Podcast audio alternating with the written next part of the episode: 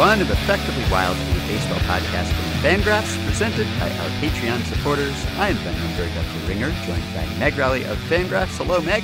Hello. Before we proceed any further, we should put people's minds at ease. Opossums very rarely carry rabies. it's so good to know, you know. It is good to know. Yeah. Yeah. Just in case anyone was waiting with bated breath since the end of our last episode, that's how we'll start this baseball podcast by talking about opossums very rarely carrying rabies. Sometimes I think the podcast needs a previously on segment. so someone would say last time on effectively wild and then there'd be a clip of me mentioning that in addition to a pack of feral cats pack of cats, clouder of cats. Is that what you say for a crowd Oh. of cats? I think that's a word. The Oakland of cats. Coliseum now features opossums in the press box, and then there'd be a clip of you wondering whether opossums carry rabies, and then a clip of me not knowing, and then everyone would be up to speed. I guess that's what we just did here. I'm glad that they don't transmit or carry rabies. Did you know this is terrible that last year five people in the United States died from rabies and that it was the highest number in a decade according to the CDC? I did not know that. No. Yeah, I didn't know Wow. that either. And then I read a Jenny Gross piece in the New York Times and I was like, that seems like a bummer. So, uh, you know, once the symptoms start, it's too late.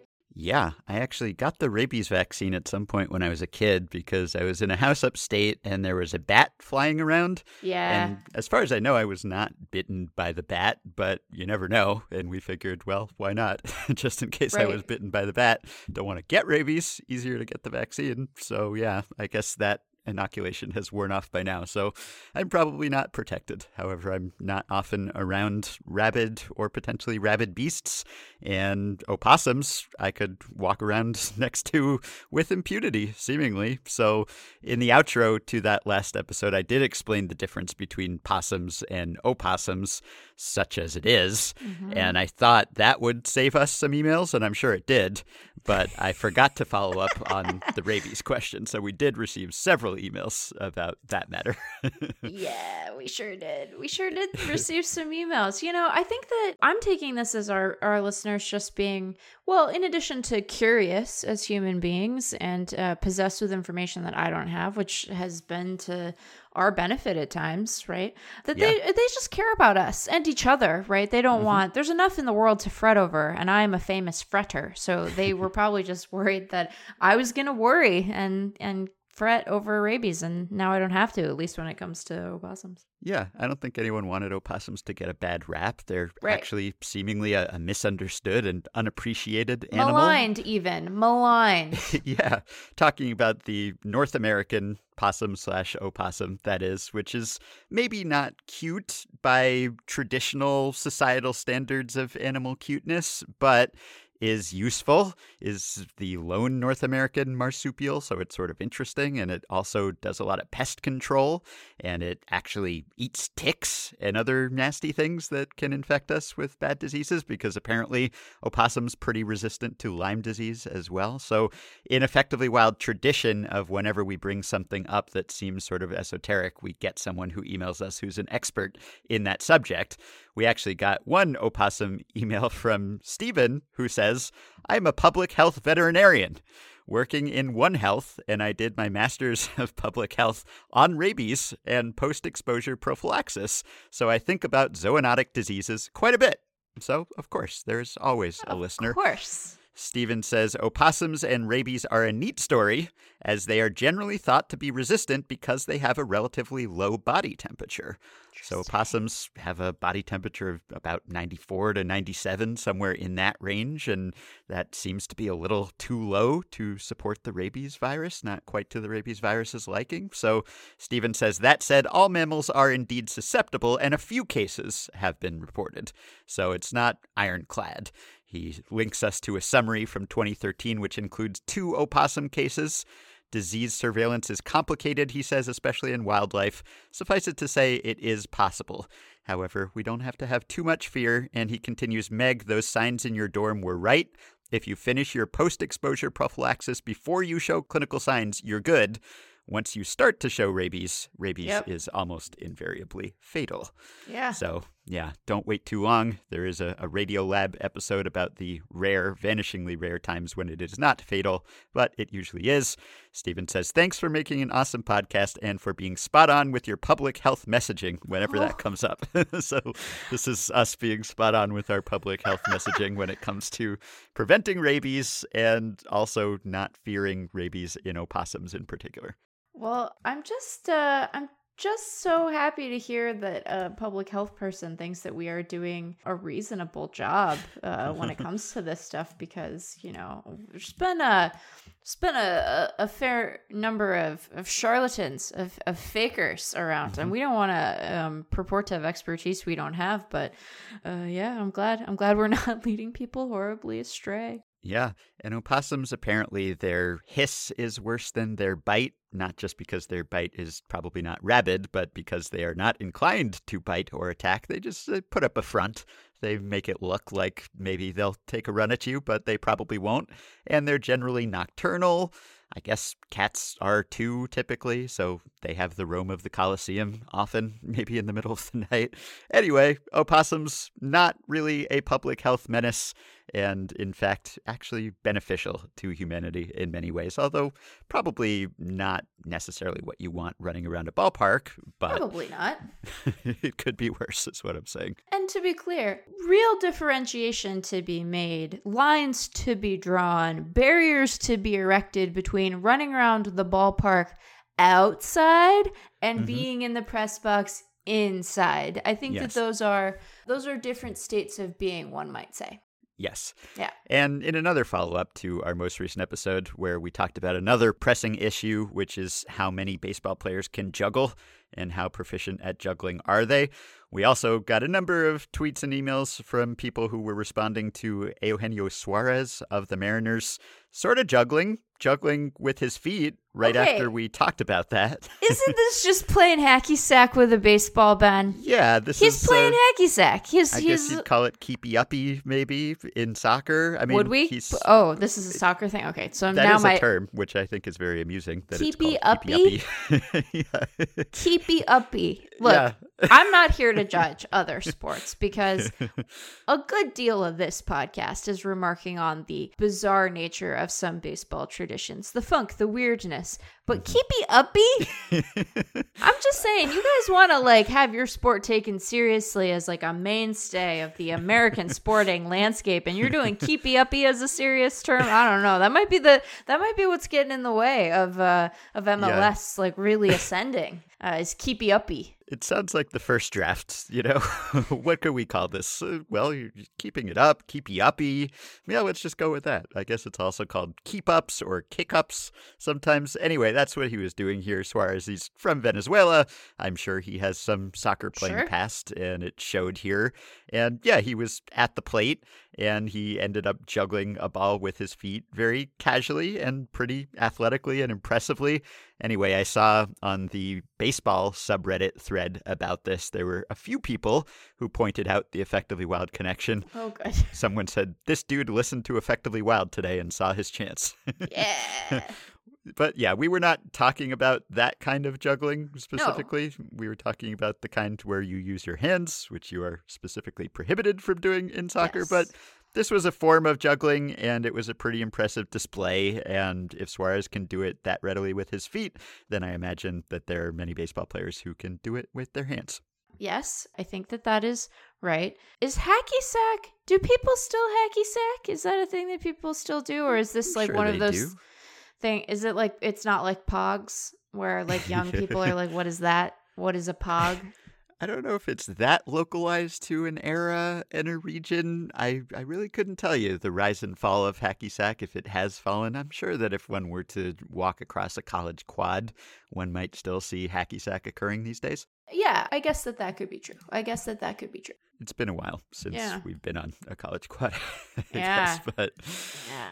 So, I have some stat blasts to share. We may meet some major leaguers. I guess a, a couple more baseball related topics than juggling with your feet and opossums with rabies. Although or there were, for that matter. yeah, there were tenuous baseball connections there. just a couple things. Did you see Tony LaRussa's explanation for why he was batting Andrew Vaughn ninth for the White Sox on Wednesday? This was interesting.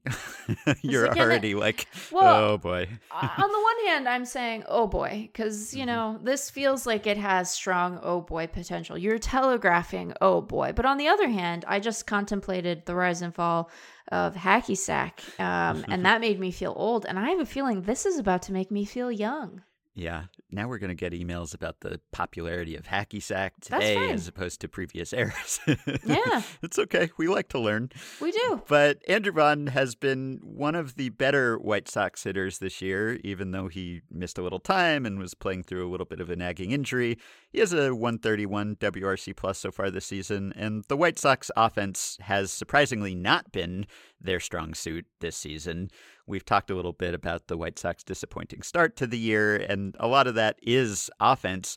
They're 27th in runs scored, sandwiched between the Royals and the Orioles. Not where you want to be, not where I would have expected them to be. They're 24th in WRC plus entering Thursday's games. Again, just uh, between the Red Sox and the Royals. The Red Sox also not where you would have expected them to be offensively, but things have not been going great for the White Sox on offense and, and just in general, partly because of injury, partly because of underperformance.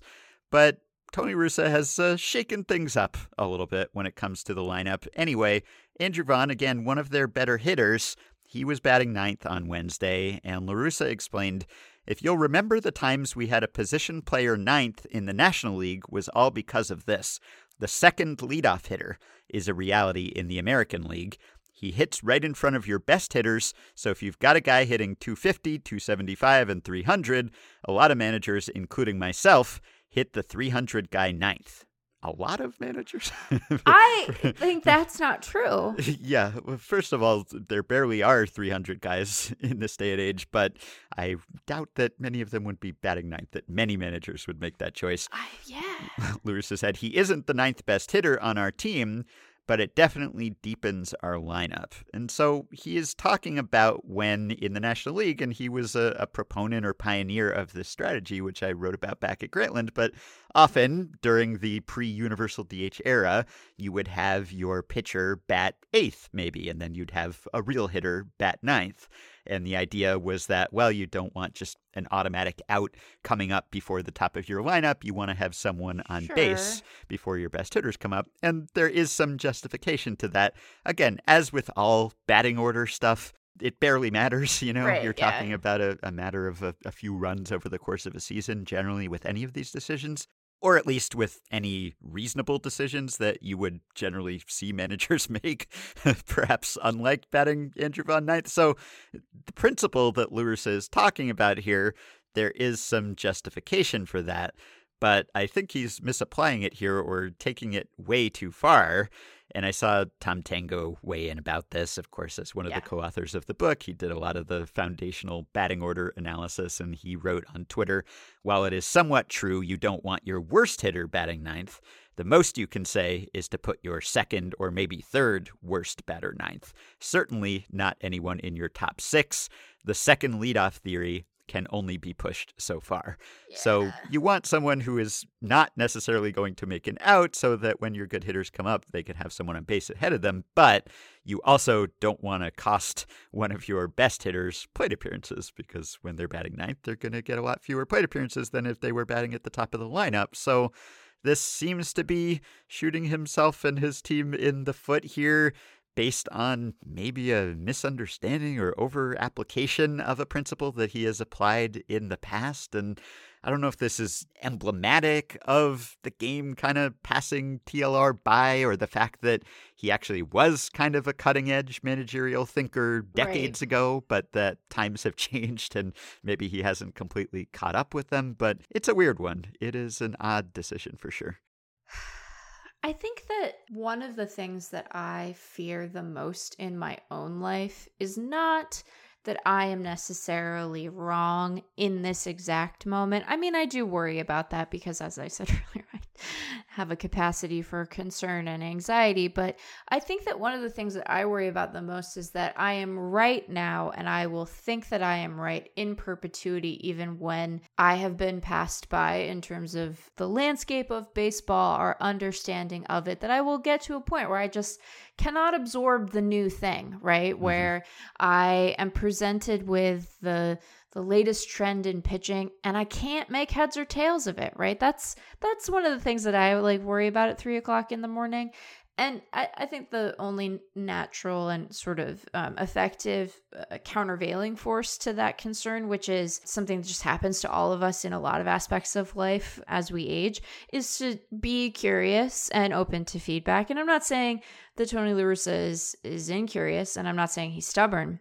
But he might be some of those things some of the time, and that might have led to this particular mm-hmm. understanding. Because I think you're right that, and Tom is right, that there is like a nugget of a principle here that makes sense, mm-hmm. but taken to its extreme, you end up batting like your best guy in a spot where he's going to come to the plate the least often. and that seems suboptimal. I mean, like, especially if your team's losing a lot more than you expected them to, you just want your best guys uh, getting as many shots as they can, probably. Uh, yeah. And I feel like La Russa understood this at least at one time in 2011, right. his last year with the Cardinals. Joe Sheehan pointed this out.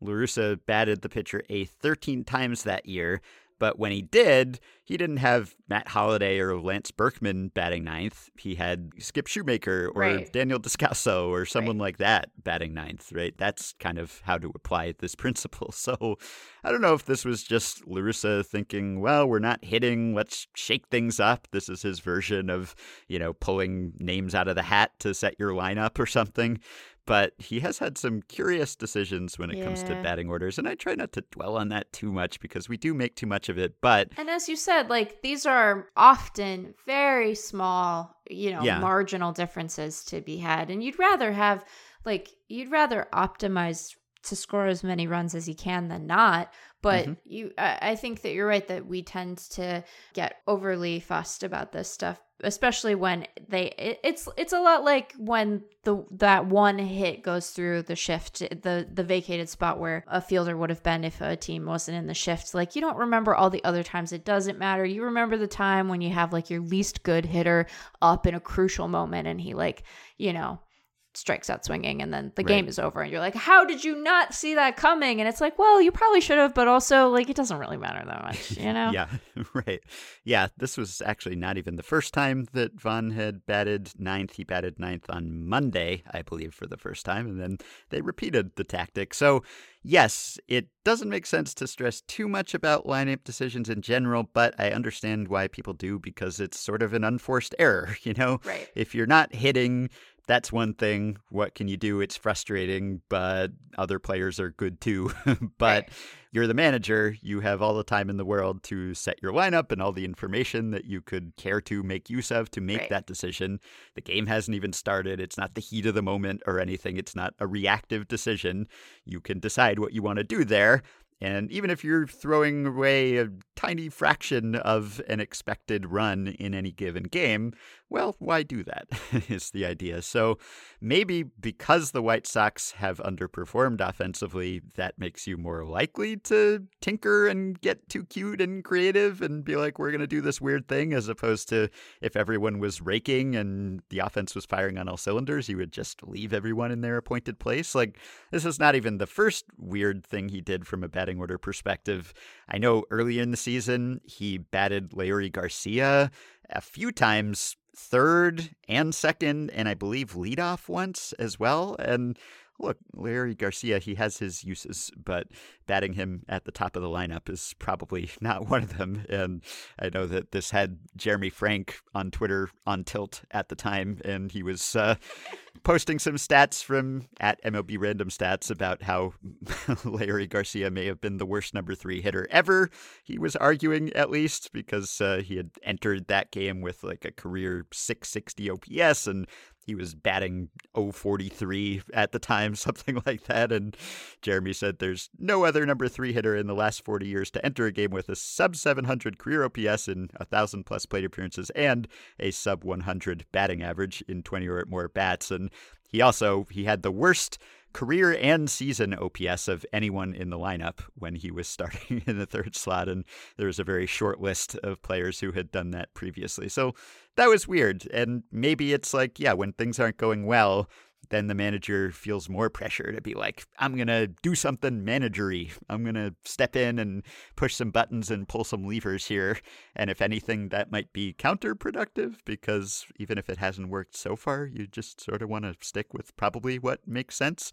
Not discounting the possibility that at times doing something unorthodox could maybe actually get people out of some headspace that is not productive or something, but I think there's a limit to that. And the limit yeah. is probably batting Andrew Vaughn ninth or Joe Maddon walking in a run intentionally while losing the game in the fourth inning or whatever it was. Like when you're talking about one of those kinds of things that's just so completely off the board that it basically has no sort of sabermetric justification, then yeah. I don't know. Maybe you've taken it too far. Maybe you've taken it too far. Anyway, the White Sox are 18 and 19 as we speak. And their playoff odds are down, I think, about nine percentage points since the start of the season. And they are just barely below a 50 50 shot to take that division. They're only three and a half games back of the Twins. So, again, I'm still not in super worried about the White Sox mode. I feel like they will probably get healthier and right the ship,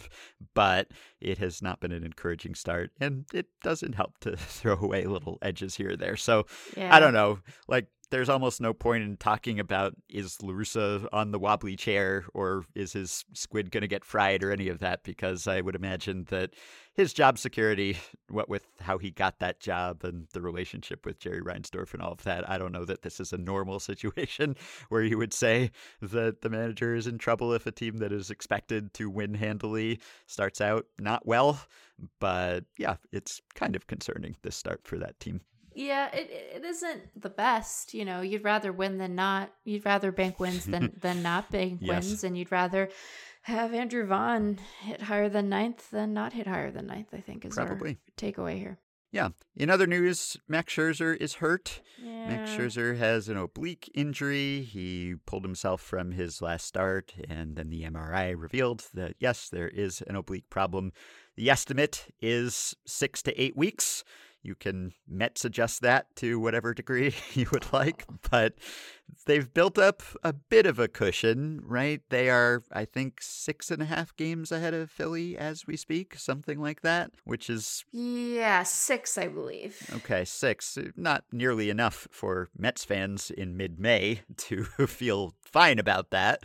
There was encouraging news about Jacob DeGrom this week as well. Basically, just that the stress reaction is healing, looking a little less stressed, but Mets fans are now more stressed because of the Max Scherzer news. So, you know, you're not going to get DeGrom back. I mean, best case scenario is sometime in June, but given the long layoff here and just his history, I don't know that you could count on him even being back before the All Star break. I guess you hope that that he will be potentially. But without DeGrom, without Scherzer, like, look, some other members of that rotation have stepped up and they've done well in the absence of DeGrom. Losing DeGrom and Scherzer, not so great. But when you are signing a pitcher who is in his late 30s and has missed some time here and there in the past few seasons, it kind of comes with the territory. You just hope that he will be effective when he's healthy, and he has been.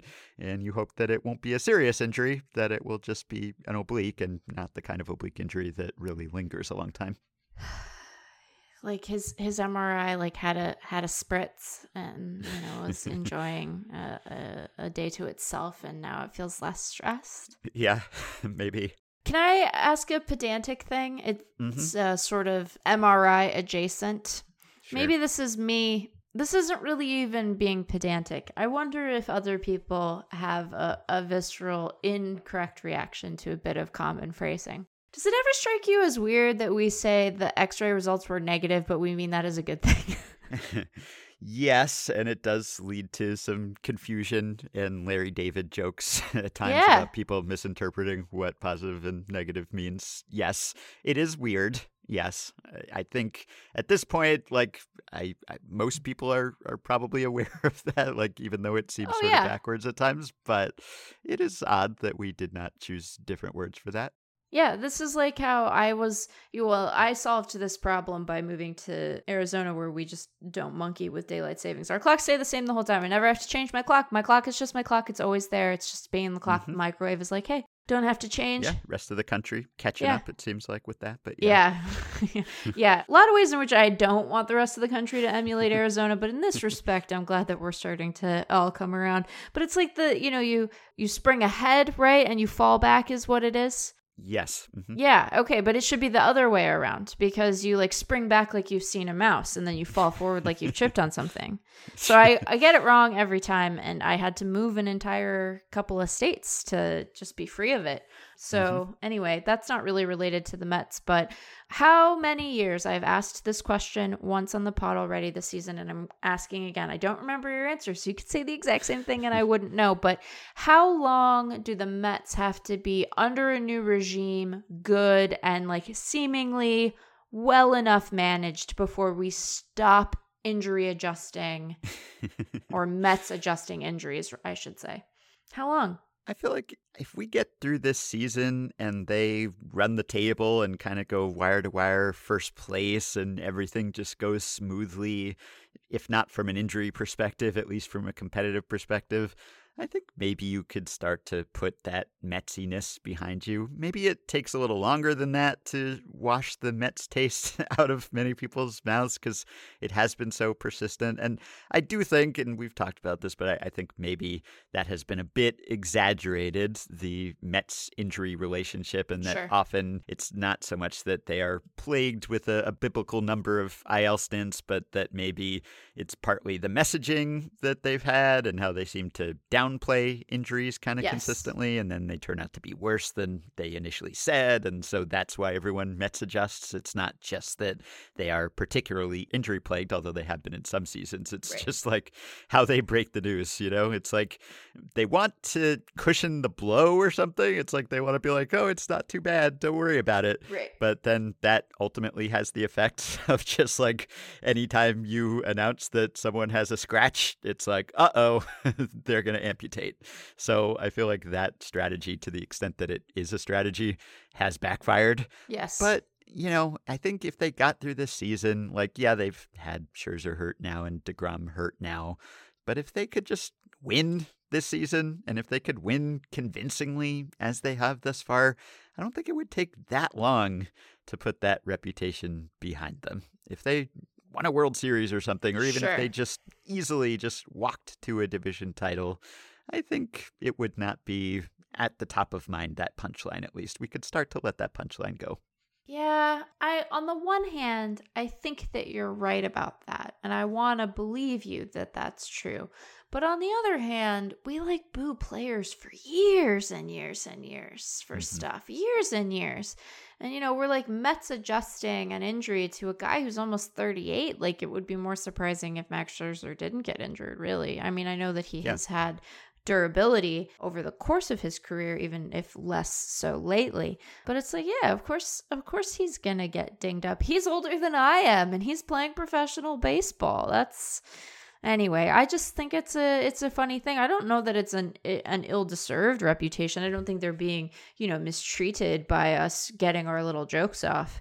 Um, but i do wonder how long these reputations tend to persist and in and in the other direction too right? We we sometimes think that orgs are particularly savvy at an aspect of say player development or whatever for years after they've stopped being like really the leader in the clubhouse because parts of some of the leaders in their clubhouse have maybe gone elsewhere. So it's mm-hmm. just i don't know it's just an interesting thing that i'm contemplating along with my own age and why we say x-rays are negative and whether i actually gave you the right order on uh, springing ahead and falling back or if i got it wrong again i don't i don't know you know we'll get emails about that too Yeah, no, I think you got that right. Spring Mm. forward, fall back. Mm. The Mets' odds of winning the division, I don't know if this accounts for Scherzer's injury yet or not, but the Mets' odds are up by about 32 percentage points, which is second among the gainers since opening day, only to the Yankees, who are up 44 percentage points in terms of winning the division. So, pretty good times to be a baseball fan in New York, at least so far in the first six weeks or so of this season. would imagine that we have not yet updated for that injury news, although I suspect that we will rather soon. Mm-hmm. Well, Yeah. it probably won't have a, a huge effect just for six to eight weeks, unless uh, that absence is also Mets adjusted in the playoff odds. But probably the depth charts do not Mets adjust in that way. You know, we try not to sprinkle in anyone's little. We don't just try not to sprinkle in little thumbs to to tip the scale one way or the other. That's why you can always count on us to have accurate Mariners playoff odds, even when they turn grim, because my thumbs staying out of it.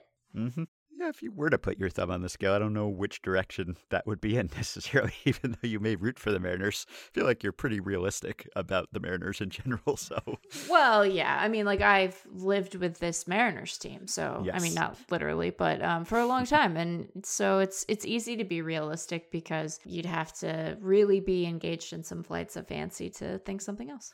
hmm so while we're on the subject of the NL East, have you seen some of this buzz about trade candidate Juan Soto? Are you buying this? This has become a conversation all of a sudden. I don't know why Uh, we've decided it's time to talk about the trade deadline. I guess we're we're almost at the quarter mark of the regular season. But not the trade- quarter pole, everyone. right, Still yes. not the quarter pole. Yeah, that Mhm. would be the the three quarter mark, I Right. think, if I remember my horse racing. You but are correct. the trade deadline is not until August second this year. Yeah. It's a little late, so we've like got a Tuesday. Sure. yeah, which is weird, but I guess we're not going to get probably a flurry of trades until the amateur draft is over, which is what July 17th is when Yes. the draft starts, I think. Yeah. And then, yeah, the deadline is on August 2nd. So it may be a while before we see any major dominoes move here. But I've seen this mentioned in multiple places lately.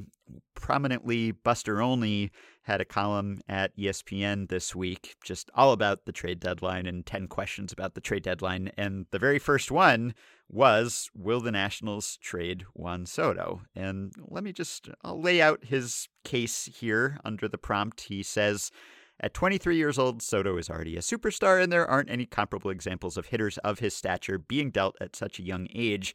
But rival execs say the Nationals might well be compelled and motivated to move Soto this summer. Rival execs say, "Hey, give me that. Yeah. Give me it, though. right. Give, won't you? Why don't Rival you? execs say Won't you the give me that? may be compelled to trade us Juan Soto for pennies on the dollar. Rival execs say, Nationals very stupid. Also smell bad. they have already tried and failed to sign him to a whopper contract extension. What was it? A 13 years, 350 I was think I think the, right, the reported terms of the you're right. extension offer he turned down. He is represented by agent Scott Boras, who almost always takes his clients into free agency, which begins for Soto after the 2024 season. And the Nationals are going through significant transitions. The team is reportedly for sale. General manager Mike Rizzo is in the last year of his current contract. And the franchise that won the 2019 World Series is terrible so far in 2022. It's Soto, bad. yeah, oh, it's ugly. Yeah. Soto is making $17.1 million this season in his second year of arbitration eligibility, and he's likely to earn a record salary through arbitration next season. If they're not going to sign him to a long term deal, then they'll need to trade him, one evaluator said. The question is when. Rizzo has demonstrated a willingness to be an aggressive dealer in the past. In the summer before Bryce Harper reached free agency, Rizzo had a trade arranged with the Houston Astros that was eventually squelched by ownership. Given Soto's rising salary, the sooner he is traded, the more the Nationals will get in return. And if the Lerner family is serious about selling the team, incoming ownership would likely prefer that any Soto trade occur before the transfer of power takes place. I, bet, I mean, I bet they would. Sure, I guess if the, what they want is for you to trade the 23 year old superstar. right. But trading a player of Soto's potential is not for the faint of heart, and not just because the decision maker's resume might one day contain the ugly line of swapped a first ballot Hall of Famer. Yeah. It's also difficult to glean equal value in a trade for someone as great as Soto. The Lerner family might not want that attached to their legacy. The same could be said for Mike Rizzo. Front office types, some of these rival execs, Uh huh. point to two teams that might be really motivated to move on Soto. the hyper aggressive San Diego Padres, who Sure. could dangle infielder CJ Abrams and pitcher Mackenzie Gore. Okay. make, makes sense to, to bet on AJ Preller being motivated to make a trade, sure. And the Blue Jays, who can dream on a left handed star to complement the right handed hitting Vladimir Guerrero Jr. Imagine that back to back. Soto and Guerrero. Jeez. Given Yeah. that Soto is still a couple years from free agency, the Nationals could set a really high price and just wait for a bidder to step up with an offer of cornerstone prospects. Meanwhile, the Nats have plenty of other pieces to consider trading Josh Bell, Nelson Cruz, and others. So, given all of those Oh, reasons, I have so many things I want to say. say them. Say some of them at least. okay, so let's start. Well, let's just start with the Juan Soto of it all, right? Mhm. Because Juan Soto, I already said this, but I'm going to say it again because I think it's something that we all need to sit with. Like, we need to really sit with it every single day, which is that Juan Soto is only 23. He Yes. is only 23. He doesn't turn 24 until October 25th of this year. He is so young. He is so young. and I think that, you know, he is a Boras guy. And Buster is right to say that Boras almost always takes his clients to free agency. And he- of course, Soto did turn down this 13 year, $350 million extension offer. But I think that, like, if you are the Washington Nationals and you think that you will be competitive at some point in the like not super distant future, trading Juan Soto makes absolutely no sense to me because you're not exactly like it's not as if you can't eventually sign him to an extension. Juan Soto doesn't have a lot of incentive to go to an extension right now. Mhm. Like he's making $17 million in his second year of arbitration. He's a super two guy, so we're gonna have the extra year there. Like he is going to make very, very good money through the ARB process, which takes the pressure off of him to sign like a mega deal. But that doesn't mean that he can't sign a mega deal with your team later. So that's one Mhm. thing to keep in mind. Also, like maybe we can look to Atlanta as a comp here, right? Atlanta held on to Freddie Freeman when Freddie Freeman was older than Juan Soto is now as they were progressing through their teardown and rebuild. And they did that because they knew that when they got on the other side of it, it sure was going to be nice to have a Freddie Freeman around because Freddie Freemans are hard to come by. And Juan Soto's are even harder to come by. And the Washington Nationals have the great privilege of already having a Juan Soto. So why would you trade a Juan Soto when you have a Juan Soto? The odds that you're going to be able to get like true equal value from another team just seem vanishingly small to me. I mean, think about the mm-hmm. guys that he listed here as potential targets for the Nationals if they were going to make this deal with San Diego. Mackenzie Gore is only four months younger than Juan Soto. Yeah. and he was listed as one of the guys in that. And like, I like CJ Abrams. I think CJ Abrams is a good prospect. I think he's going to be a really good everyday big leaguer. But like, he is not an he isn't Juan Soto, right? Juan mm-hmm. Soto is the guy you don't trade because he is this incredible combination of being very young and very good. And so the ability of any front office to properly balance a deal in their favor where they feel like we can justify trading a generational talent when we still have him under team control for a number more years and can then extend him if we want to seems very strange to me. And if I was if I was Rizzo, I'd say you you go screw off. I'm not having that be the last thing I do before I Yeah. I leave town. Like that's that would be a terrible thing to be tasked with as the outgoing general manager. I'd say you you go stand on a dais as the Lerners and say we're trading Juan Soto. I don't want anything to do with that. 23, Ben. He's really only 23 years old. And the Yeah. idea that like prospects and like very recent big leaguers are going to be sufficient to that purpose, even if you have a more compelling assortment of guys than like Abrams and Gore, also seems wrong to me because if you're the Nationals and you are trying to open the next window of contention and you have a kind of meh farm system, part of what you'd want in something like this are like impact big leaguers who are going to be able to sort of advance the plot for your organization and some young guys. And it's like, okay, maybe you get a couple of those, and maybe if you add them all together from a dollars per war perspective, they come close to equaling Juan Soto. But like the thing of it is, you could just keep your Juan Soto because mm-hmm. you have a very good Juan Soto, and you are quite lucky to have that guy. And then you figure out how to build around him as a core piece rather than ship him off and like. I don't know, let the Padres be excited about him, which like would be cool, but it seems wrong. Yeah. I think that when you have when you have the good fortune of being able to roster Juan Soto, you should keep doing that for as long as you can. Yeah. The Nats are not very watchable right now, no. except in a rubbernecking kind of way. Yeah. but I think that Juan Soto is incredibly watchable and yes. entertaining, even if he is kind of on his own and on an island in terms of talent and performance on that roster.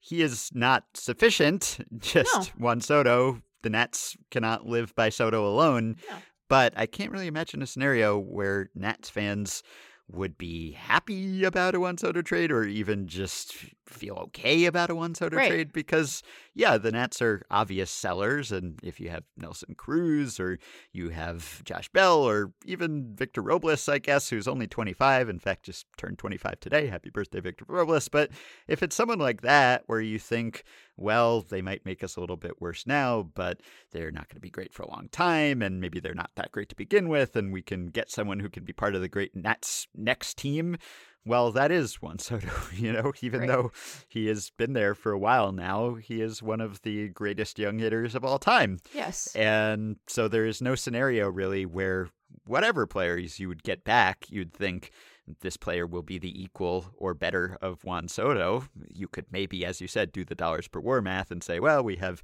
Juan Soto for this many more seasons, and we have that guy or this guy for that many more seasons. And so if you add it up, maybe it'll be worth it in the long run. But really, no, there's just no way that trading yeah. Juan Soto could really be anything other than a letdown, I don't think, because he just makes it more fun to watch Nats games single handedly and he is young enough that he can still be the cornerstone of the next good Nats team. Right. So I just, I don't know. I mean, look, if you write a frequent column and it's the middle of May, then I see why you might as well just bring up some Juan Soto speculation. Why not? And if you do a three times a week baseball podcast in mid May, sure. you can talk about it there too. But it seems unlikely for a whole host of reasons. I guess the only scenario is, yeah, if there is some really pressing reason why the incoming owner purchaser of the Nats would not want a Juan Soto contract on the books. Uh, that's. It's not like he is locked up long term and there's no. already some big contract there. It's like it's not a ton of money coming to Juan Soto in the grand scheme of things during no. his actual team control years. It's a lot by early career arbitration year standards, sure. but it's not a 13 year, $350 million deal. So I don't know that there is really any pressing reason to say, yes, we must trade Juan Soto unless someone overwhelms you. And I just don't know how someone could really overwhelm right. for Juan Soto because he is so overwhelming himself. Like even his stats this season, he's off to like a fine start for Juan Soto. He has a 147 WRC plus.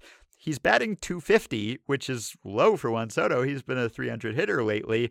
He has a 255 BABIP.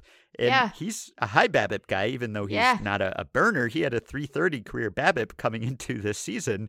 So add, you know, 70, 80 points of BABIP maybe onto where he is now. I mean, he's already hitting 250, 393, 471, walking almost 19% of the time, striking out only 15% of the time. So give him some better bounces at some point this season the slash line's going to pick up, and maybe it won't be a 2020 or late 2021 slash line when he was like Bondsian, basically. Right. But it's going to be kind of close to that. Like he is that kind of player. So, and he's made himself just a more well rounded player too. Like defensively, he's gotten better. And even like when we were doing our, our 25 under 25 ranking going into the start of the season at the Ringer, I drew the blurb for Juan Soto, whom we had ranked number one. And I was trying to find like some weakness, like some relative weakness just to mention there. And it's really hard to do with Juan Soto. I think I ultimately mentioned base running. Well, now he's been like two Yeah. runs above average in base running so Yeah. far this season. So uh, maybe in like almost a, a Trout type way, he has uh, targeted one weakness per season to work on. And also, like, there's a clip that went around, I think, over the offseason where he was doing a Spanish language interview and he was asked about how he approaches plate appearances and the way that he talked about recognizing pitches or anticipating pitches. Like, we talked yesterday about Taylor Ward and how his strategy just seems to be like forget everything and just look for a certain pitch. Juan Soto is like he's a computer machine out savant. there. Yeah, he's He's a you know, savant. talking about hitting like Ted Williams used to talk about Yeah. hitting, and they're very comparable hitters. So Yeah. It's, I mean, incredibly precocious to be talking about your craft at that age, but at any age, really, he just he sees the game in a next level way and plays on another level too. So Yeah. when you have Juan Soto, either break the bank for him or just enjoy him while you have Right. him at, at least this far out. So it seems like a long shot. It would give us something interesting to talk about if a Ugh. Juan Soto trade were to happen, but it seems unlikely. but not like fun interesting to be clear i mean i think that he is like such an incredible combination of a guy who like you said like has thoughts on craft right he is thinking about baseball in a very deep studied learned way and he marries that with just like preternatural innate ability and that combination is incredibly potent and it's like you think about you know he is certainly not like the defender that Mookie Betts was or even is now right I Mhm. think you're right that he does seem to have made some notable improvements in that regard but he's I don't think we're ever going to look at him and be like among Juan Soto's Hall of Fame credentials are seven gold gloves right like Yeah, that's it's probably, not appearing on the plaque. No. yeah, that's probably not likely to be there. But like you think about the uproar and the feeling of betrayal that that Boston fans had when that franchise traded Betts. And like I get that there was, you know, looming free agency and there was a rejected extension offer, but like Betts was 26 and like had won an MVP and all this stuff, but like you know, think about how it would feel to be a Nationals fan and watch this like 23, not soon to be 24 year old mm-hmm. superstar walk out the door. And I think that we get into this weird mindset around this stuff and the media is guilty of it just as much as front offices are or at least some quarters are where it's like we get this sense that you have to move these guys before they hit free agency as if you can't re-sign them in free agency. And since you have to move them before they hit free agency the rationale is you're doing that so that you can get something because if you if you don't trade them soon enough you're going to lose out right? You're not going to Mhm. get things. And it's like but you get Juan Soto Yeah. Right. right. You get the benefit of Juan Soto's performance. And I don't think that this Nationals team is like a couple guys away from turning it around. Like I I doubt we will talk about Washington as a competitive squad for maybe a couple of years, but uh, you know, Soto will still be as we've said young enough to contribute to that team provided he stays healthy. Like he is in some ways because so much of his value is derived from the bat and he is such a student and he is so careful in his preparation and he thinks about these things so deeply like he seems very shelf stable to me you Yeah. know Mhm. so it's not as if he is deriving all of his value from, you know, from his base running or from his defense, something where you think that, you know, when the rubber meets the road with sort of the natural decay of the human body, that he might drop off a cliff. It's like, no, when you hit like Ted Williams, like you tend to be good for a while. Yeah. Yeah. So I I just I I hope that we are spared this move. If I were an incoming owner and I saw the team I was trying to acquire trade a Juan Soto, I would think twice about doing it. I'd be like, I would I'd prefer to to have a baseball team that gets to employ Juan Soto, who is famously good at baseball. Like, what kind of moment are you gonna have at the ballpark if you're a new team owner and you're like, well, I don't know. We're here now. I'm sure that's just as exciting Yeah. for you as if he- that other guy had stuck around. So Mhm. I, I think they shouldn't do it, Ben. I think that's my conclusion that they should not do that. Yeah. Yeah. Yeah, that wouldn't be a great way to start your tenure if it were there were perception that you encouraged the outgoing owner to trade Juan Soto before you took over. that would not be the most auspicious Yeah. start to your regime. Sure I don't know be. If a player like Juan Soto, sometimes people will say, like, oh, he's only 23, and imagine how good he'll be when he's in his prime. I don't know that you can do the typical aging curve with a player like Juan Soto, who's such an outlier. And the typical aging curve has kind of changed anyway, so that players typically come up maybe closer to their peak than they used to. But when you're that good at such a young age, I don't know that you can project and say, well, he will improve by as much as the typical player does, because like clearly he is just way ahead of the game at that point. But he doesn't have to get any better. He's already a, a Hall of Fame level hitter. If he never gets any better, he'd be one of the best hitters of all time. So that's just fine. And yeah, I it's you know I don't know. He hasn't been in DC as long as Mookie had been in Boston quite at the time that he was traded. The Nats are worse now than the Red Sox were then. There are some differences there. And I always say it's like the law of conservation of energy. Energy can neither be created nor destroyed. In a baseball trade, a superstar can neither be created nor destroyed, only converted from one team to another. So one fan base's loss would be another fan base's gain. For fans of the Nationals, though, who already lost Bryce Harper to a division rival, even though they won the World Series after that, there's just uh, no way that you would not be upset to lose Juan Soto. So yeah. we'll see. There are plenty of other players on the market. I don't know that it is uh, a particularly rich trade deadline shaping up, but certainly you you have you know seven or so teams that kind of seem out of it already and would be likely candidates. Some of them who have sold off players already, but you got your Reds and your Pirates and your Orioles and your Nats and Royals and A's and Cubs, I suppose, and maybe we'll see where the Tigers or the Red Sox or some other teams that were expected to maybe make runs at the start of the season but have not started out that way there are still a lot of uh, appealing players, and only in other people who've uh, done trade deadline previews all of a sudden this week for some reason they've listed a lot of those and players like uh, Luis Castillo, for instance, or sure. You know, Bryan Reynolds is uh, a candidate, I guess, and Frankie Montas and Ramon right. Laureano still hanging around with the A's, and then those other nationals we mentioned, and any of the Cubs who haven't been nailed down Willson Contreras, Wade Miley.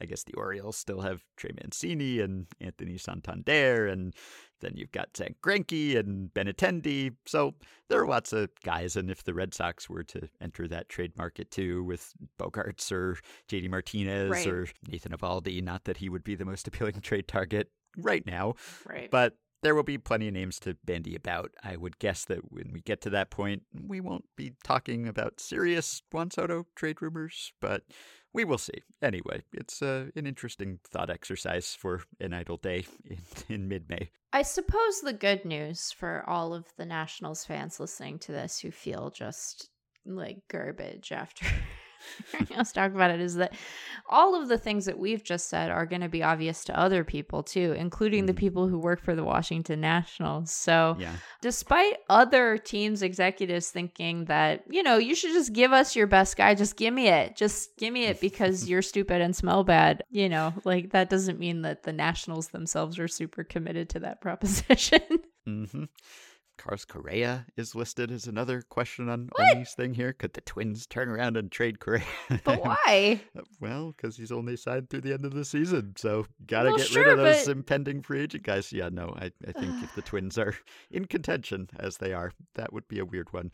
I guess, like, look, if there's an international draft at some point and draft pick compensation is abolished in exchange for that, then maybe that makes teams even more motivated to trade their impending free agents before their team control years expire, just because you're not getting that draft pick back. Maybe by the time Juan Soto is actually really nearing free agency, that is relevant. I guess you could say that's extra incentive to deal him, right? But we're not at that point yet. No, we're not at that point yet. I just think that um, you know, I get it. You got to fill column inches sometimes, but mm-hmm. I think it's um we don't need to fill them with this. we'll fill them with other stuff. All right, let's meet a major leaguer. Could fill them with meeting a major leaguer. Yes. Meet a major leaguer.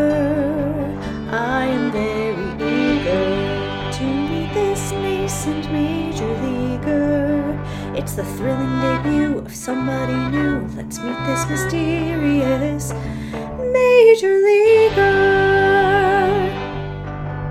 Okay, I will give my guy first here, I guess. My major leaguer, whom I met this week and was quite excited to meet, is Logan Gillespie, who debuted for the Baltimore Orioles. He is a 25 year old right handed pitcher, 6'2, 220. He's from Oxnard, California, and he made his debut out of the pen on May 17th against the Yankees, and he did well. He avoided allowing any of those Aaron Judge dingers. He pitched two scoreless innings, three hits, no walks, one strikeout. Good for him.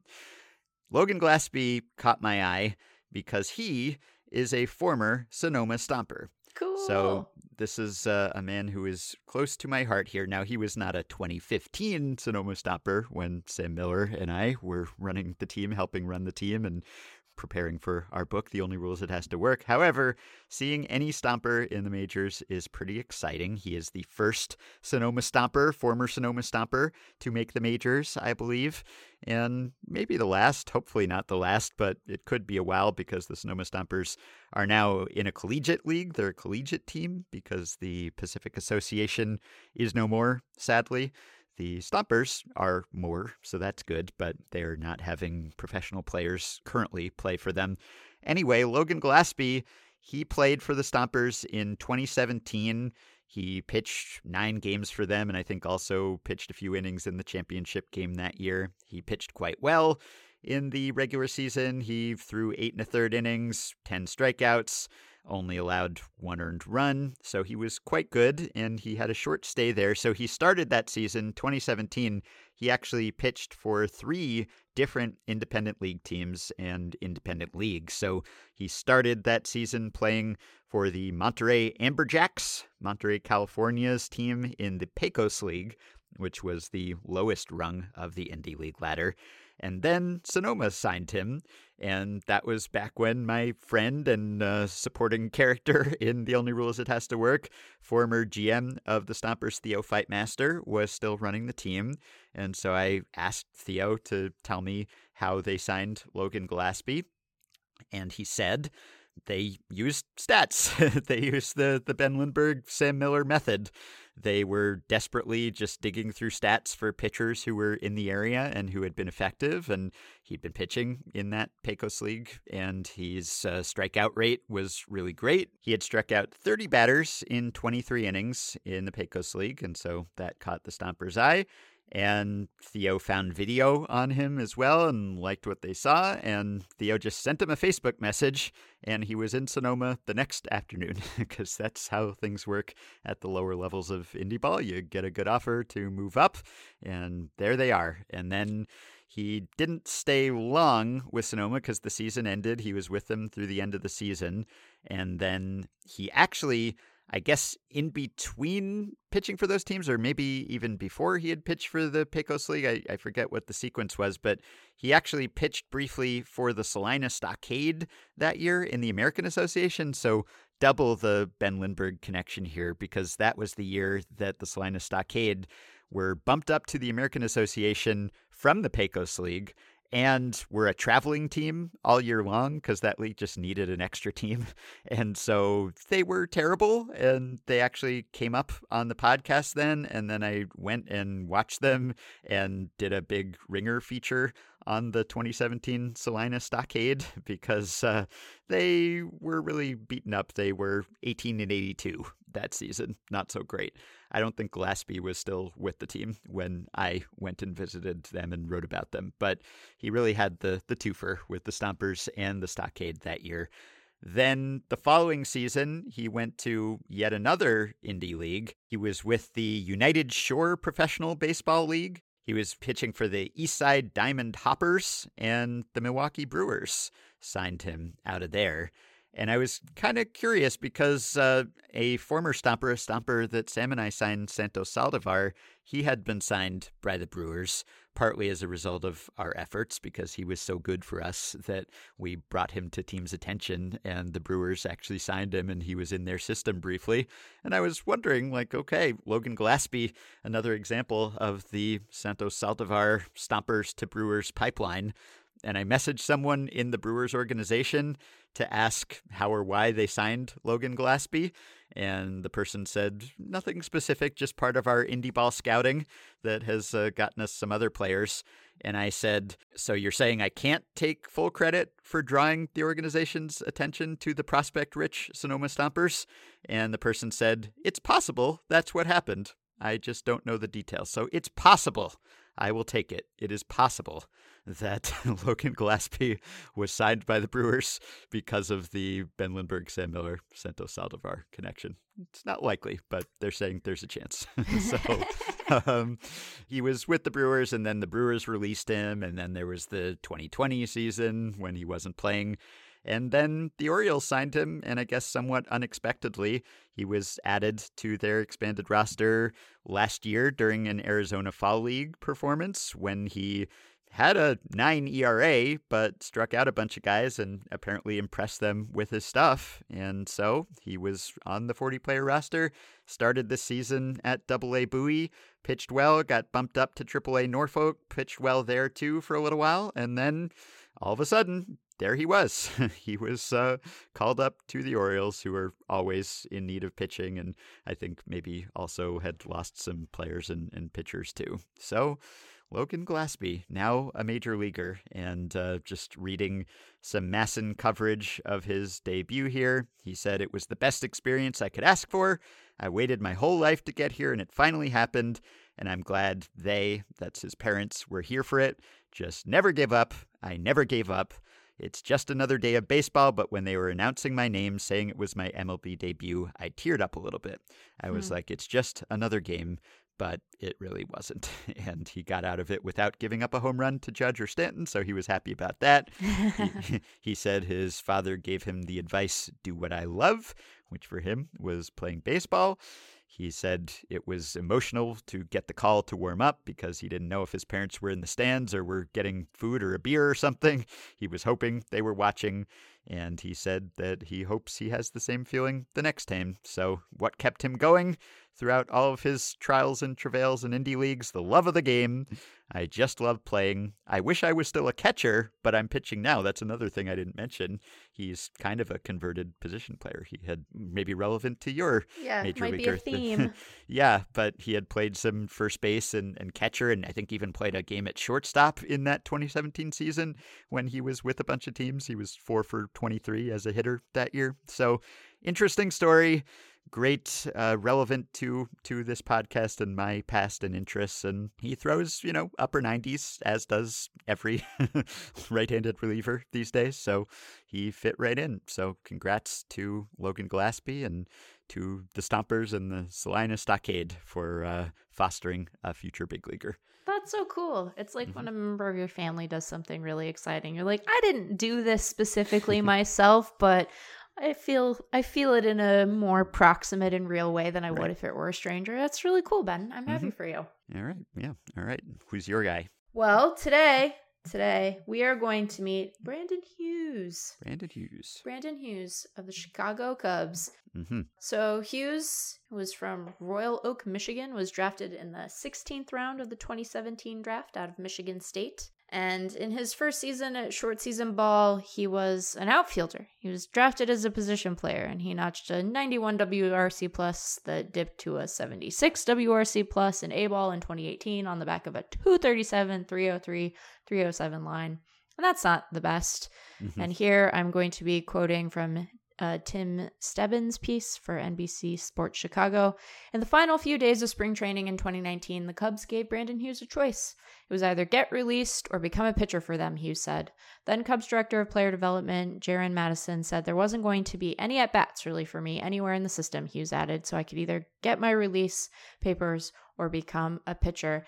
And Hughes had actually pitched previously, but a shoulder injury had moved him off the mound into being a position player full time. So this was like a reconversion, really. Mm-hmm. And yeah. right around the time he was converting to pitcher, and here I'm I'm quoting from Stebbins again. Cubs reliever Scott Effross was switching to throwing sidearm. I just got to see how he went about his business because it was a big switch for him as well. Huge switch dropping down, Hughes said. I got to see that in action and it gave me confidence. Like, hey, he's going through a switch, so what's different about me? I'm ready for this switch. And so that was sort of underway at the start of 2019. And here's what Eric Longenhagen said about Hughes in August 2019 when he was a 35 future value. Hughes threw all of six innings as a freshman at Michigan State and had been a full time outfielder before his conversion. He's thrown 30 good innings across the AZL Northwest League and for the last few weeks of the season, South Bend. He turns 24 in December, but Hughes already has a fair three pitch mix 90 to 94, a delivery that's tough on lefties, an average changeup, and a fringe breaking ball and he's throwing a lot of strikes. He's 2020 Rule 5 eligible, and Hughes now has a three pitch mix that fastball and changeup and has added a slider after the Cubs had him switch from a curveball to, you guessed it, a sweeping slider. I don't know if he classifies it as a sweeper, but it is a sweeping slider, and he credits that mm-hmm. as a big part of his success. He has said recently, My mechanics have smoothed out and they're more repeatable now, and there's a little more velo in there. In 2021, he had a 1.71 ERA in 26 appearances between South Bend and AA Tennessee with a 12.9 K per 9. Before he was called up, he hadn't allowed a run in 10 appearances between Tennessee and Iowa this season, striking out 22 with three walks in 16 and two third innings. He was called up on May 17th. He threw an inning and two thirds, registering walk and five strikeouts, including one to Bryan Reynolds and one to Daniel Vogelbach.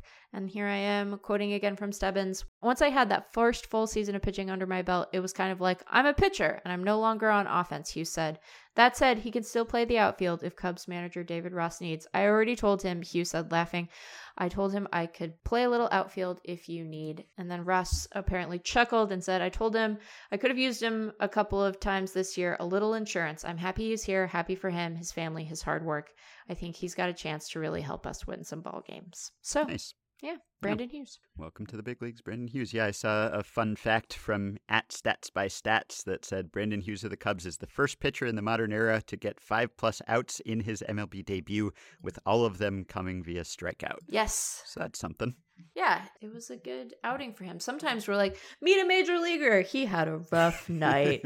yeah. And you know, you're it- it's about meeting some guys we don't know and being excited for them because just getting to the show is like the big thing. But his one and two thirds inning of work proceeded with, as such, Reynolds struck out swinging, then Ben Gamel struck out swinging, then Daniel Vogelbach struck out swinging, then Yoshi Tsutsugo struck out looking, then Michael Chavis walked because he did issue that one walk, and then Rodolfo Castro struck out swinging, and then his night was done, and I bet he felt like a million Yeah. bucks. hmm Well, I wanted to give you kind of a combination meet a major leaguer slash stat blast here because we were lamenting just the profusion of Taylors and Tylers the other day. So many. And a new Tyler dropped Oh, this boy. season. he was one of those guys whose debuts uh, didn't augur a long stay, an extended stay in the majors. Hopefully he'll be back. But Tyler Holton debuted for the Diamondbacks on April 28th. He's a lefty reliever, and he pitched a scoreless inning in his debut, but he was in the majors, I believe, for less than 24 hours because he Oh, was no. optioned just immediately after that debut. But hey, he's 25. Hopefully, he'll be back. I will link to an article about Tyler Holton if you want to know more about him. But that's just going to be my excuse here to talk about Tyler's and to a lesser extent Taylor's in the majors because what prompted this was our discussion of Taylor Ward, who is a teammate of Tyler Wade, and it's impossible to keep those guys straight. And then you have Tyler Anderson and Tyler Alexander, or I guess really the poster boys for Tyler and Taylor would be the Rogerses, right? Tyler Yes. Rogers and Taylor Rogers, the twins. so I got some stats on this from frequent StatBlast consultant Ryan Nelson, just about the Tyler Taylor takeover of the major leagues because it has been swift and complete. So but not Taylor Swift. no, not Taylor Swift, Hey. but it has just been such a rapid rise, such a steep ascent in the number of Taylors and Tylers in the majors. It's kind of incredible. I will share the data here, but basically, I got data from Ryan, who is on Twitter at rsnelson23 on just common names, just the most number of any type of names that have been in the big leagues in any season, or just a percentage of all names. And they are mostly the ones that you would expect. Like if you are curious about the most players with the same name in any given season, it's Mike in 1995. That was Hmm. Peak Mike, everyone wanted to be like Mike at that time, and they all just were Mike. So you had 60 Mikes in 95, you had 58 Mikes in 96, and 58 Mikes in 98. The top of the leaderboard, it's just dominated by Mikes, basically. If you sort it by percentage of all players as opposed to number of all players, then you get Jack at the top in 1903 there were 368 major leaguers. 26 of them were named Jack. that is 7.07% of all big leaguers were named Jack that year. So we missed peak Jack, which must have been confusing. And if you go by percentage after Jack, there are a bunch of Bills. You had almost 7% Bills in 1901. And then in the 50s, particularly, you had just tons and tons of Bobs. And Bob has kind of fallen out of favor. Jon Bois did a whole two part documentary about the Bob emergency, how we're just not seeing as many athletes named Bob anymore. But for a while there, particularly in the 50s, you had basically 6% or more of major leaguers were named Bob. That kind of lingered into the 60s. So it's all kind of the names you would expect. I mean, you had Jacks and Bills and Bobs and Jims and Mikes and Johnnies. They've all had years when they were 5 or more percent of the league. Now, Taylor and Tyler, they haven't quite been at that level, but we see names come in and out of vogue. So, you know, we don't get Reds and Rubes anymore so much. Yeah. Those used to be big. And, you know, names will show up as the demographics of baseball change. So the, the highest ranking Latin name, Jose in 2001, Sure. peaked at about 2% of players. But the thing about Taylors and Tylers, there was not a Tyler in the major leagues until 1993. What? Yeah, No. not a not a Tyler. Not a single one? No, the Tyler in the coal mine, the trailblazing Tyler, was Tyler Green, who debuted for the Phillies in 1993 as a 23 year old pitcher. No Tylers before that, and barely any What? Taylors. There had been some Taylors long before that, but it's just amazing because in the past couple of years, if you combine them, which is unfair, I guess, they are Yeah. two different names, They but are. But they do confuse us because they Yeah, they do. they rose at the same time and they sound similar and so to me it's just like a whole lump of tylers and taylors really. Why even differentiate? A rat king of Tyler's. yeah. There are other names like that. I mean i guess you got your your brandons and your brendans and- Yeah. but there aren't that many brendans actually. There are a lot of brandons. There are just a ton of tylers and a fair number of taylors too. And so when you put them together they have actually become the most common name like again i'm i'm i'm cheating here because i'm i'm lumping together two names but sure.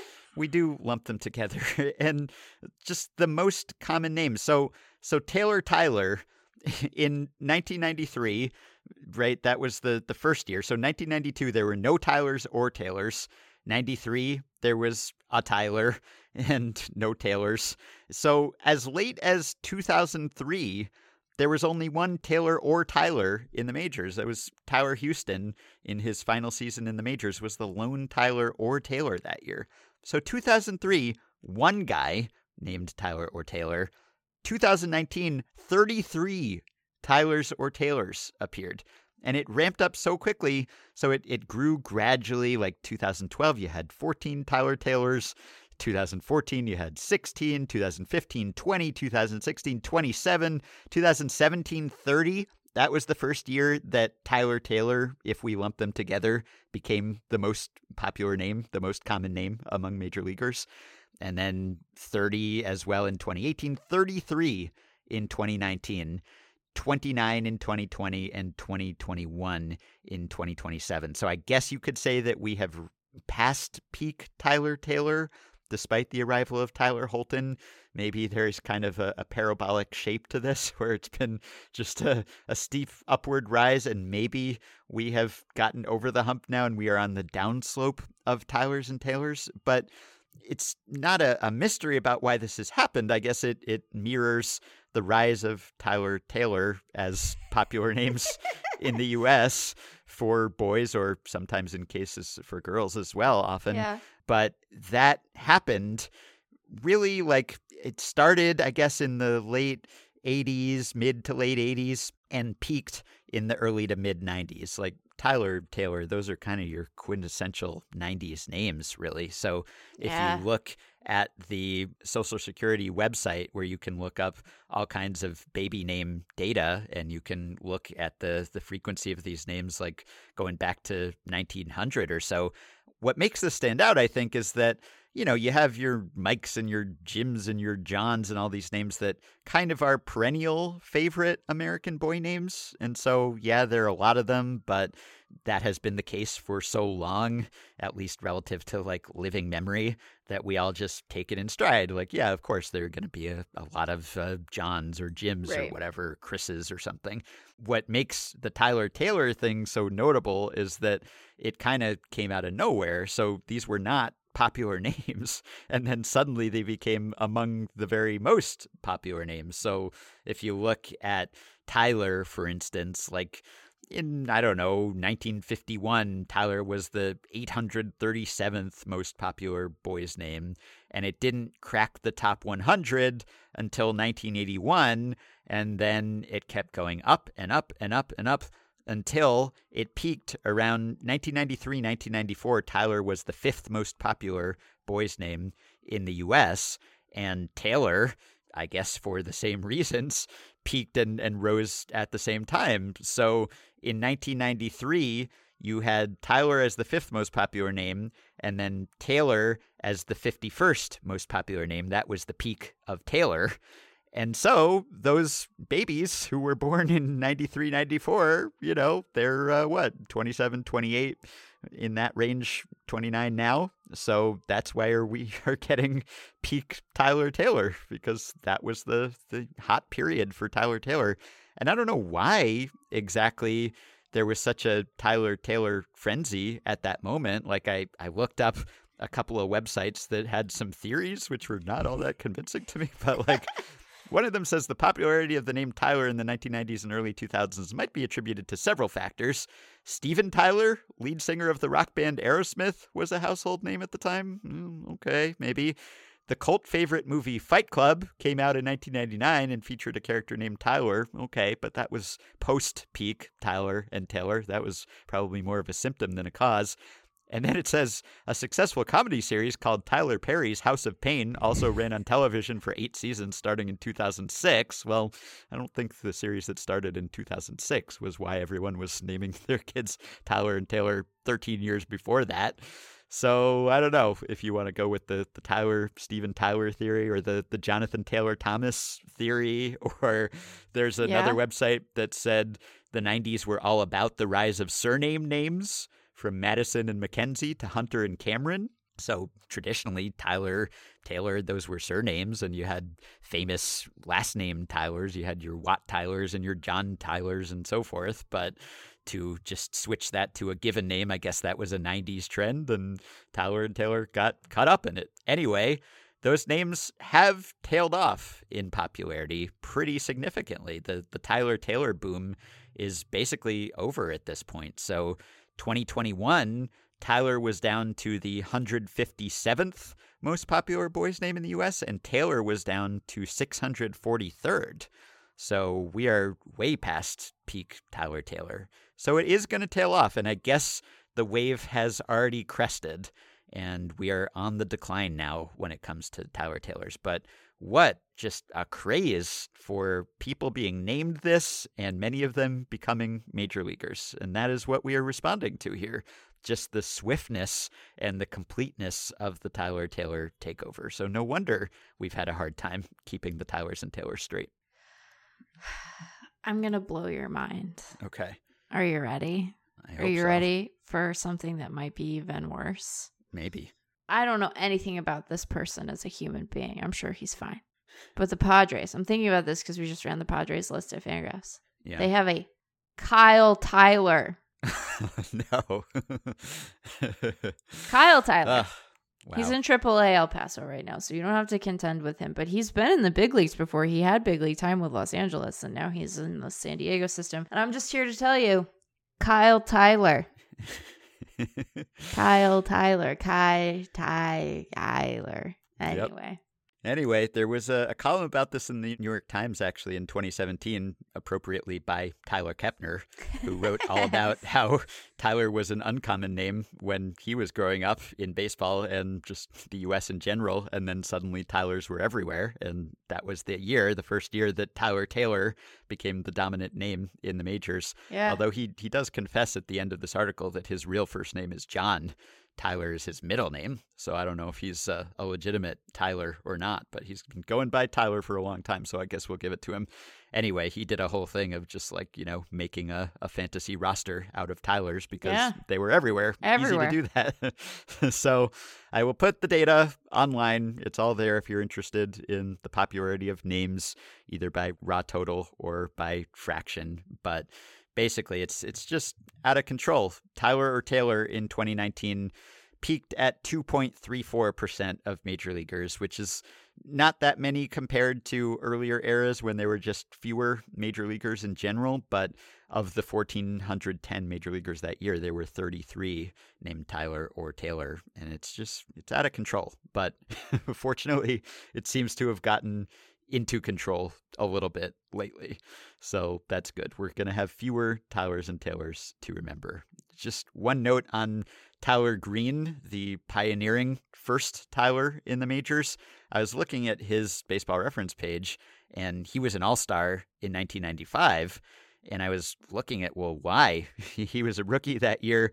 He had a 5.31 ERA in 140 and two thirds innings pitched. That's a 79 ERA plus. He was actually sub replacement by Baseball Reference War, and yet somehow he was an all star. And the reason that he was an all star, well, holy first half, second half splits, Batman. In his first half, he had a 2.81 ERA in 96 innings. In his second half, he had a 10.68 ERA in 44 and two thirds innings. And I used StatHead, thanks to our friends at StatHead, to check this. That was among all players with at least 100 innings pitched in a season and at least 40 innings pitched in the second half of a season. He had the highest second half TOPS plus and also the greatest differential between second half ERA and overall ERA. So that was, in fact, a historic decline. And it was not injury related. Seemingly, he is someone who did develop arm injuries later in his career, but that was not an issue for him at the time. It seems to have been a, a mental and psychological thing. And I'm reading from an article in the Philadelphia Inquirer, September 1995 here. I haven't heard a player describe being in the zone and then losing the sensation of being in the zone the way that he did here. Hmm. He basically just like had incredible focus in that magical first half and then he lost it. So here's how he described it. When things were going well, he said, I'd put my head down and take some deep breaths, try to relax, and then when I looked up, it's hard to explain, I wouldn't see the field or anything. All I would see is like light. It was kind of like on Star Trek when they go into hyperspace. Excuse me, that would that would be Star Wars, Tyler. But going to warp, going to hyperspace here in Star Star Wars, all the light coming at you like that. I've never heard a player describe like that flow state quite like that. Like, Yeah. just like going to warp, going to hyperspace. He was like seeing the Matrix, basically. And then suddenly he lost that, and he said in his second half slump, what was happening. It's a player's worst nightmare when you get into your head. It's so hard to get out. And so these days, when he looks in for the sign, he sees the glove, the catcher, the batter, the umpire, the backstop, and the vendor selling hot dogs in the grandstand. So it wasn't like the yips exactly, but it was like, Sensory overload. yeah, I guess like that's more what you would think someone would see when they look up the things that are actually there as opposed to like Yeah. streaks of light. But he was like so zoned in that he was just like, punch it, Chewy. Like it's just like the stars streaking in. He was not even seeing the batters or, or anything. So yeah, that was an interesting and, and weird way to describe what happened there, but seems to have been a, a psychological fall. But whatever else happened in his career, which was not a long and distinguished one other than that all star appearance, he was the first Tyler. He was uh, at the vanguard of Tyler. So that's a distinction of sorts. Well, look at that. Do you think that Mhm. he thought Does he know Star Wars and Star Trek? And he just got know. them mixed up in the moment? Maybe. Yeah. Yeah. And you go up there and it's like, I have to follow the Prime Directive. That was next generation era, not really a, a Star Wars rich era. So maybe he was thinking of Star Trek and he just got the terms confused. Yeah. And like a, a, a really excellent Star Trek era. So, Mhm. you know. Yeah. Yeah. So that's the skinny on Towers and Taylors.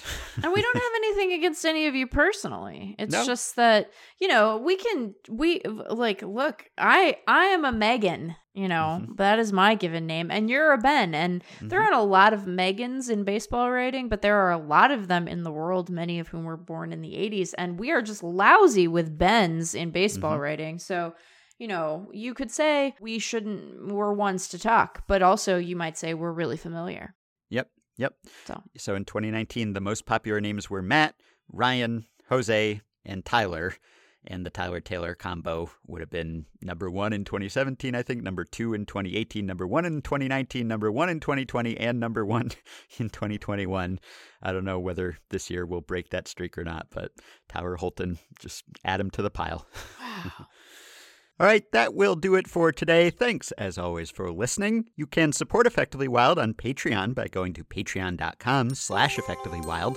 The following five listeners have already signed up and pledged some monthly or yearly amount to help keep the podcast going, help us stay ad-free, and get themselves access to some perks.